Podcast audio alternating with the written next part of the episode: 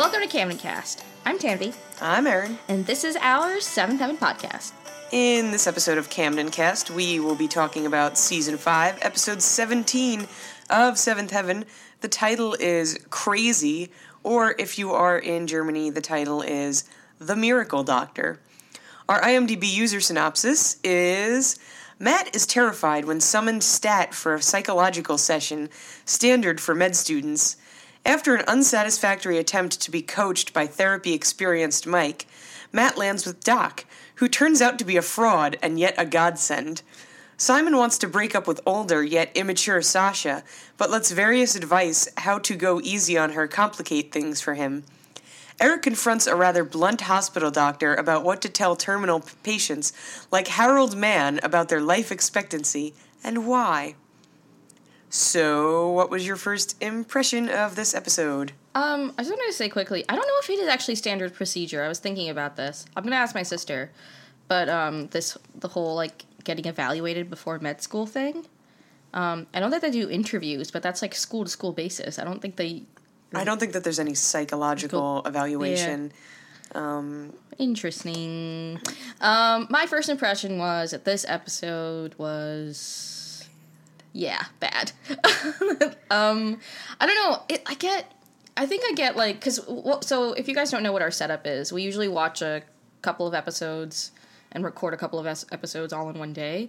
So what usually happens is one of the episodes will be really good and one of them will be really bad, and I get so excited about oh we're gonna get another good episode, but we never get two good episodes in a row. It seems with this season, so I was expecting a lot after the last episode. Meh. Although I was happy to see Mike back. I really do like Mike's character. Yeah, I think season five introduced, like, well, season four Yeah. introduced Robbie, but you like Robbie. Mike's a good character, a good recurring character. I feel like there's another good recurring character that I can't remember right now. Um, I actually really also enjoyed what they did with Sasha in this episode. Like the comedic, I'm gonna say the comedic timing in this episode was kind of like, Excellent. yeah, uh, Annie, like Catherine Hicks needs to do more comedy. Yeah. All right, so uh, we'll get into the cold open. Um, as the user synopsis indicated, it starts with Matt coming home and kind of freaking out about. He's like, "Oh, is that Mike Pierce's car in the driveway? I need to talk to him ASAP because he's freaking out about this psychiatric evaluation that he has to undergo to find out if he'll like be admitted to medical school." So uh, he thinks that Mike can counsel him because Mike has some experience uh, being a patient in a psychiatric ward. So he kind of pulls Mike aside away from Lucy, um, blindsides him, and basically says, "Okay, so how do I pass?" And Mike's like, "You don't pass or fail. It's not a test. You kind of just have to like be yourself." And he's like, "That's the worst advice I've ever gotten. Like, how do I do it so I they don't question the fact that I should be med school?" He's like, "Well, just so Mike Mike's response is, "Well, just say why you want to do it." And apparently, that's something that Matt hasn't really thought of, like if this is what he really wants to be doing. So that's a dilemma for Matt here. And that's basically it for the cold open. We don't really have any other setup. Yeah. Um, so after the cold open, we'll get into uh, the Rev storyline because it was the worst And Oh my god. Kind of boring. I hate this like mentality of the show where it's the Rev versus the government. The Rev versus science. science now. Yeah, the Rev versus medicine. Um, so he at the hospital, he's looking for Matt. Uh, kind of want to catch him before he goes into his psych eval, because um, like Matt's pretty psyched, uh, pretty psyched out about it. Uh, where he, I guess somebody calls him Reverend Camden, and somebody, one of the patients in the room, hears the word Reverend, so he's like Reverend, Reverend, and it is this man called Harold Mann. and he is played by Richard, no, that's wrong. Robert Curtis Brown, um, who you may recognize from High School Musical 2. He played Ryan and Sharpay's father. he's also in a bunch of other things. Um, I, I know that he was in an episode of General Hospital, but like he he's Did done he, a bunch. did he play the same role where he just lays in a hospital I bed think the whole he time? does. I, th- I mean, that probably makes the most sense. He did a. He's been a like side character in a bunch of things. Um. Mm-hmm. So Harold was just told that he only has about six six and a half weeks to live. And the Rev is like, "How dare they Yeah. tell you how long you have to live. You'll die when you want to die and when God was ready to embrace you. So he confronts Harold's doctor, and Harold's doctor's like, uh, that's when he's like that's roughly about how much time he has left. So that's what I'm going to tell him. Yeah, they're like, this is a prog. Well, they say like this is a prognosis. We're not telling him that like he needs to die in six weeks. We're saying that patients that have like progressed to whatever level of what this guy has, like you know, that's usually about how long they live after receive. You know, it's a prognosis. It's not a, an exact number, and it's based on the science that's available to us. And for some reason, this weird looking nurse is like, do something. She's like, you have to talk to him. like as if this doctor is doing anything wrong. This is regular Standard practice. uh, which and I don't think there's anything do you think there's anything wrong with it?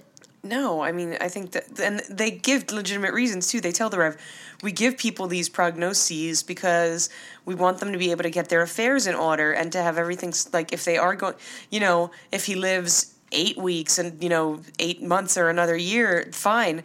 But if he dies in six weeks, we want to make sure that he has time to get, you know, his affairs in order and, and make arrangements for his, Himself, yeah, his family, whatever. So, like, it's standard practice, and there's nothing wrong with it. The Rev then tries to go above this doctor and goes to like the head To of God. the head of the department. And the guy's like, uh, this is all based on fact. We're making a prediction based on fact. And the Rev's like, why don't why don't we leave the predicting to the fortune tellers? and I'm like, what the fuck? Like, they're not doing anything wrong.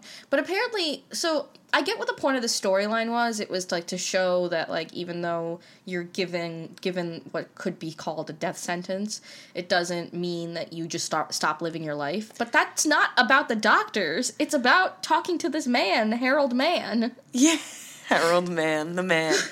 um, also, like the fortune telling thing, like there is a fair bit of speculation in medicine too, where it's like, oh, you have th- these symptoms, it could be this, or it could be this, and it's like trying different treatments to figure out what what works and then determining what it was after the fact. Like that's that's a fair bit of what medicine is. So it's not like it's a science but like there are multiple things that could be causing certain symptoms so. Yeah, but they like go to like they spend years learning about this stuff. Like this is what like, it is. they they are professionals Yeah. And like so the doctor's like you you're a person of authority and you're using that authority to say words that are wrong.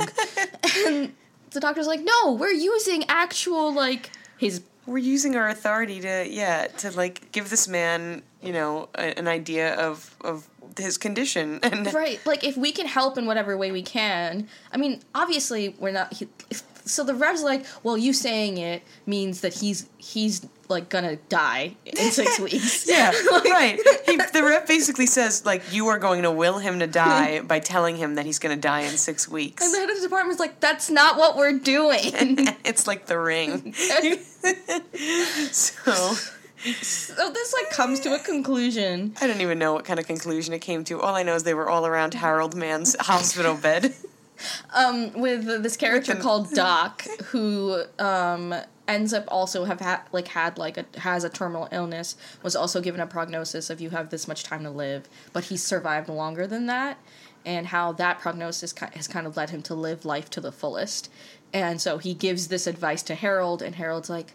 You're right. I have an apartment to get back to. Let's get some pizza. And then, like, that's, that's, that is it. That is it.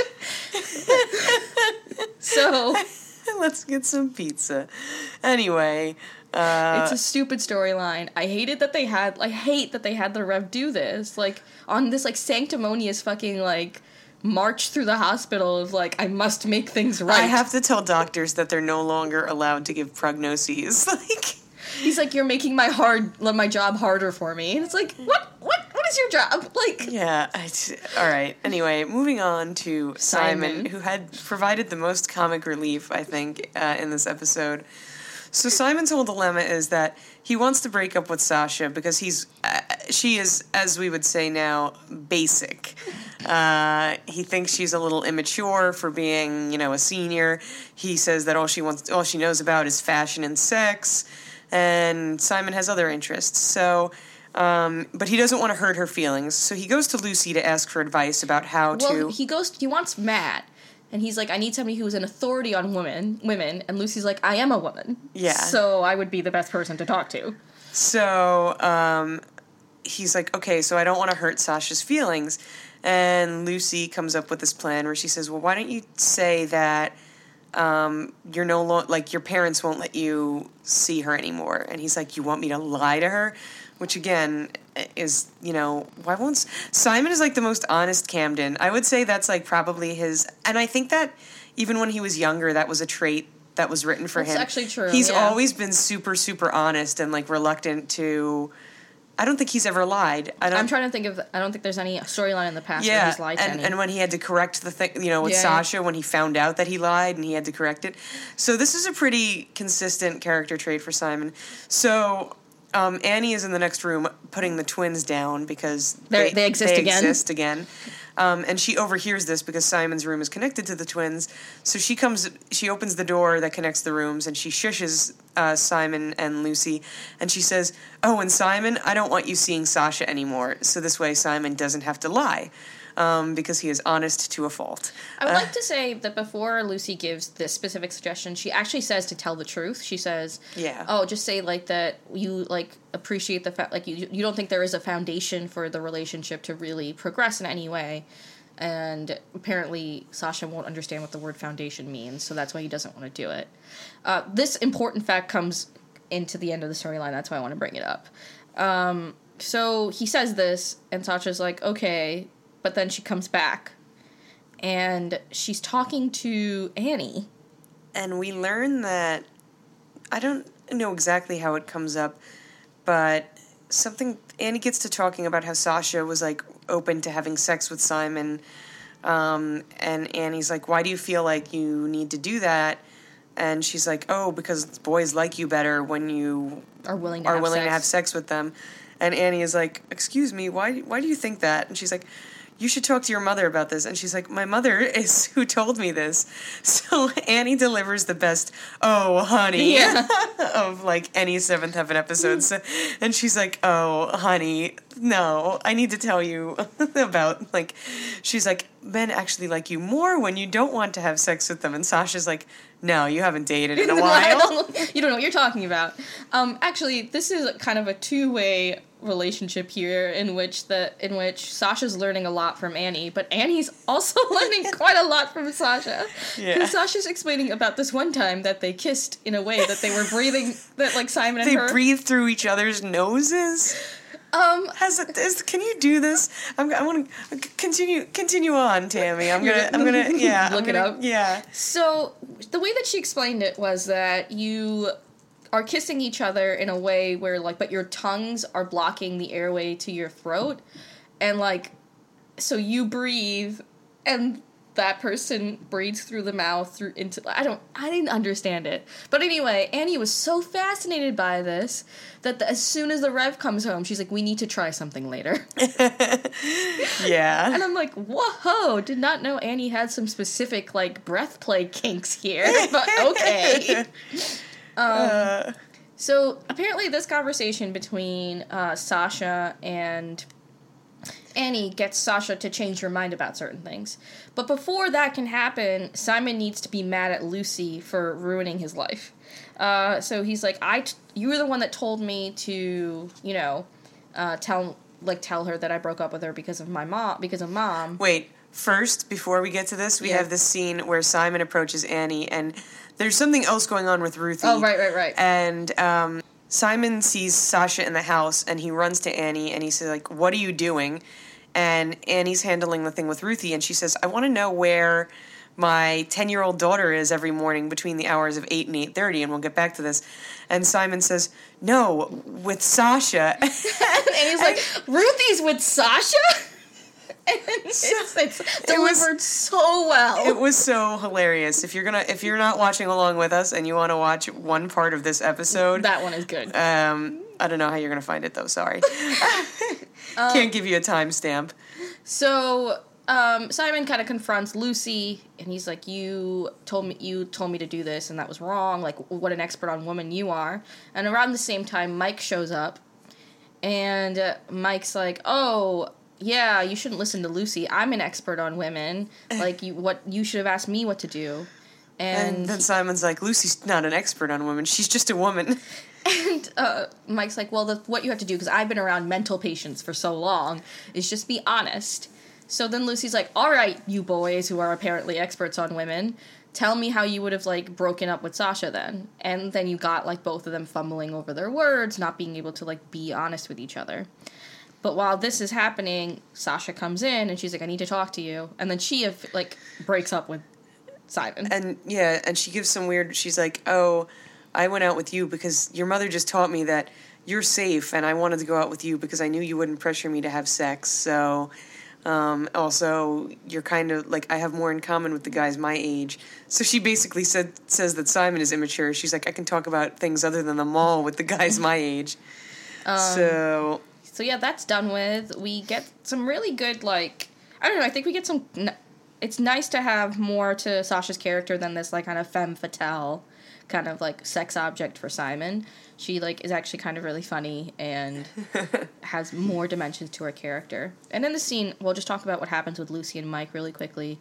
Um, they talk about well lucy's like if you're such an expert on women like what happened to elena or she's like what happened yeah and mike is like well some other guys started asking her out and i didn't like that so i ended it Um, Because he's looking for a relationship and she was just looking to date people.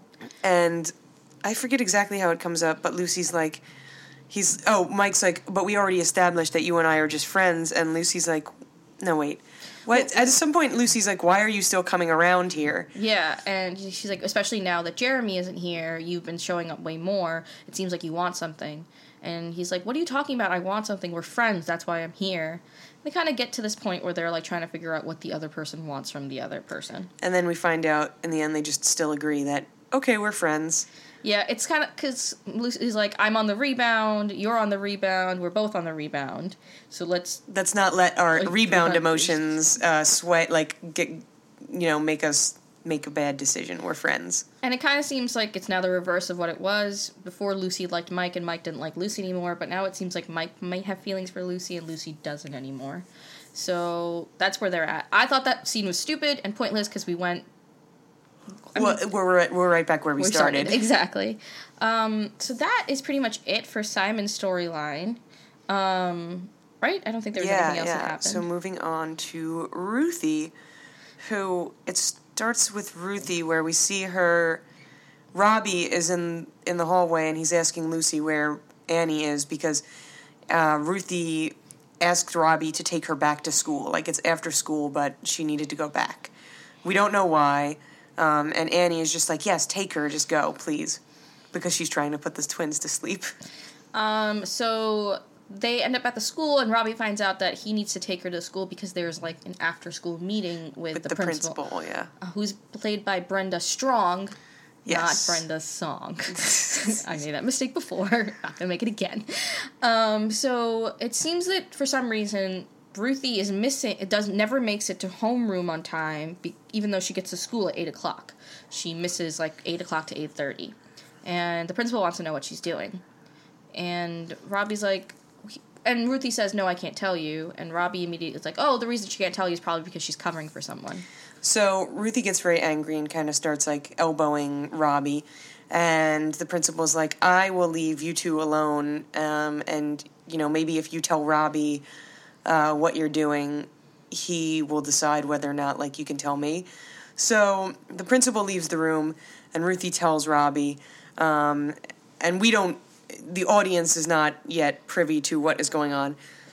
So the principal comes back in, and Robbie says, "I'm sorry. I like Ruthie told me, and I'm sorry, but I can't tell you because then another student will be embarrassed." Uh, so then the principal's just like, Okay. "Yeah, okay. Um, uh, you. I'll just tell your teacher that you're going to be missing homeroom all the time."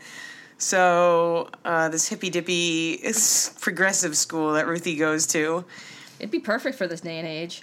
Uh, way ahead of its time, basically. So, uh, Ruth, while this is happening, uh, back at home, um, Lucy and Annie are having conversation about whatever's happening with Ruthie. And Lucy is, for some reason, reading a parenting magazine. And apparently, in the parenting magazine, it says that uh, most they're talking about Ruthie and how Ruthie's a really special child, how there's like something different about her and stuff like that, and how she's really funny and creative and cunning. And um, Lucy's like, yeah, that's what they say about like most criminals were comedians as children. Yeah. So Lucy, um, so Annie then is like, "Oh no, is Ruthie on a dark path? Is she going to become a criminal?" Um, this kind of comes up again in the conversation between Annie and Sasha, where he she starts asking about Sasha's dad, who's apparently also a professional con man. it's like, were, was he a was he funny as a child? and she's like, "Oh, he's funny ri- right now because once my mom came home and caught him with another woman like in the house." And he said that oh, I forget what the excuse that she was a, a doctor that was paying a home visit. yeah. So anyway, um, Annie had some great scenes this episode. Um, this is also why Annie was so concerned that Ruthie may have been spending her mornings with Sasha, what, what we mentioned earlier. Um, Ruthie comes home, and Annie tries to get information out of both Ruthie and Robbie, but Robbie is staying loyal to Ruthie, and Ruthie's staying loyal to her friend. which is one of the I told you this Yes. while we were watching, but it's one of the character definitely one of Ruthie's character traits is like she's like fiercely loyal, um, and we'll get into like and I think we've seen this before even when um, I'm thinking mostly of when those two other girls were making fun of the other girl at school, Right, right, right. and she dropped the other two the mean girls t- to be friends with the other one. Like she is very loyal. So anyway, here's another example of that. Um, so for the rest of the episode, Annie's kind of in a tizzy because she thinks Ruthie's like a small time criminal. Um, and the Rev kind of like talks her out of it. And we learn as an audience, well, Well, basically, because Robbie also is reading the parenting magazine at some point. Ruthie basically says, "Look, I listen to you. I know it seems like I don't listen to you guys, but I do. And because you guys are such good parents, sometimes I don't need an authority figure to figure out what The right thing to do is. So she's basically telling the Reverend Annie that if you knew what I was doing, you would approve. I just don't want. I just am like I'm protecting the confidences of the person that I'm helping. So Robbie comes downstairs. This is the next day. Uh, they're all eating breakfast. Robbie's like, "Let me help you clean up," and he's like, "That's great." Like, "Let me also help you make lunch." And he's like, "She's like, you never do that." So we gather this has something to do with whatever Ruthie's hiding, and then he kind of just lets it go. He's like, "Okay, you can make the lunch." And we find out that he's making an extra lunch because a girl. What's the girl's? Do we have the girl's name? No. Um, one of Ruthie's classmates, apparently her mother recently lost a job, is kind of strapped for cash, and so she can't afford lunch. Yeah. So Ruthie gets to school early every morning to give this girl something to eat. Um, so we finally see that our last scene with Ruthie is she goes and like meets this girl in like the janitor's closet at school and she gives her lunch and she's like, "Oh, was it okay? Robbie made it." And then um, invites she invites over. yeah, she invites the girl over. So We'll uh, probably be seeing more of her, I'm assuming. No? yes. Yes? Oh, okay. But you're not to like her. Oh, no. Oh, Yeah. no. She does Ruthie dirty. Oh, no. I know. Um, well, our last storyline is Matt's storyline. Um, and there's not much to talk about here because it's just a lot of talking. And there's not, no real plot happening in this. Yeah. So, you know, Seventh Heaven takes any chance for, you know, mistaken identity, misunderstanding, slash hijinks. So, as Matt is waiting outside of the doctor's, like the psychiatrist's office, um, another man walks in. And he presumes that this is Well, this guy is dressed like a like a TV doctor. Yeah. He, he they kind of went out of their way to make him look like a doctor. so his name is Doc, and he's played by Ryan Zim. Nope, he's played by Ron Zimmerman, who um, Ryan Zimmerman, first baseman for the Washington Nationals. Ryan Zimmerman was in this episode. He's played by Ron Zimmerman, who is actually the producer of Seventh Heaven from 1996 to 2002. He's direct. He's produced uh, episodes like Last Call for Aunt Julie, Seven is Enough. There's something about George or George, whatever. It's about George. yeah, um, a bunch of them, and now he's moved on to acting apparently in Seventh Heaven. Um, this, according to the notes that I was reading, this isn't his last episode, so maybe we'll see him again. Well, we will. Um, so in the office, we. I'm, I mean, I don't have any much to say about this other than Matt's just trying to figure out his life, and this guy is apparently really good at giving advice. And the advice that he gives is you think you're all like fucked up and you're all messed up and you're confused and you don't any, know anything. But we all feel that way. like everybody's like that. Um, and you want everybody to change, but you also want to change yourself. And you want to give to people, but you also don't Want to take from, people. Like it's just it's just basically like every single motivational saying on those posters with the cats ever.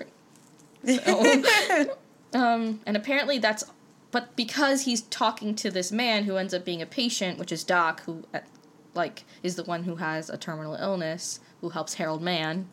Um, he misses his actual appointment with Doctor Brown, and but then he goes to his appointment with Doctor Brown, and it all goes well. yeah. That's really, I mean, there's not much else to say about Matt's storyline. It's the main one, but it's not. It's just like takes up a lot of. It's like they didn't know what to do in this episode, so they just have like Matt talking about the family and I don't know how he's unsure of his future uh, and Yeah, whether like- or not it's the right thing for him. But then he realizes it is, and he's felt he's never felt more focused and more free in his life. Um, so he's made a friend. Um, yeah, and just an update on breathing through someone else's nose while kissing them. No, there are no search results that, that return for that when you look uh, on Google. Um, but there are a lot of people asking about how to breathe when they are kissing someone else. and my everyone is like, it's hard to breathe through your mouth when someone else's tongue is in it. So, Very good. yeah, so they're telling everyone basically breathe through your nose when someone else's tongue is in your mouth. That's, you heard it here first. First, you're at Camden Cast. Um, there's not much else going on in this episode, right? No, that's No, it. that's it. yeah. Um, yeah, it's kind of I don't know. It kind of fell flat. There were some high points, but it was pretty flat for me. So what are you gonna Give it. Um, I think for some of the highlights, I'd give it a three. Um, yeah, I'm gonna give it a three as well. That's yeah. All right. So if you want to see some fun screen caps from this episode, you can follow us on Instagram and Twitter. Our handles there are it's at CamdenCast Show. Um, on Facebook, we are CamdenCast, and you can listen every Wednesday and Saturday on SoundCloud.com slash CamdenCast or on the Apple iTunes podcast app. I'm Erin. I'm Tanvi. This is Camden Cast.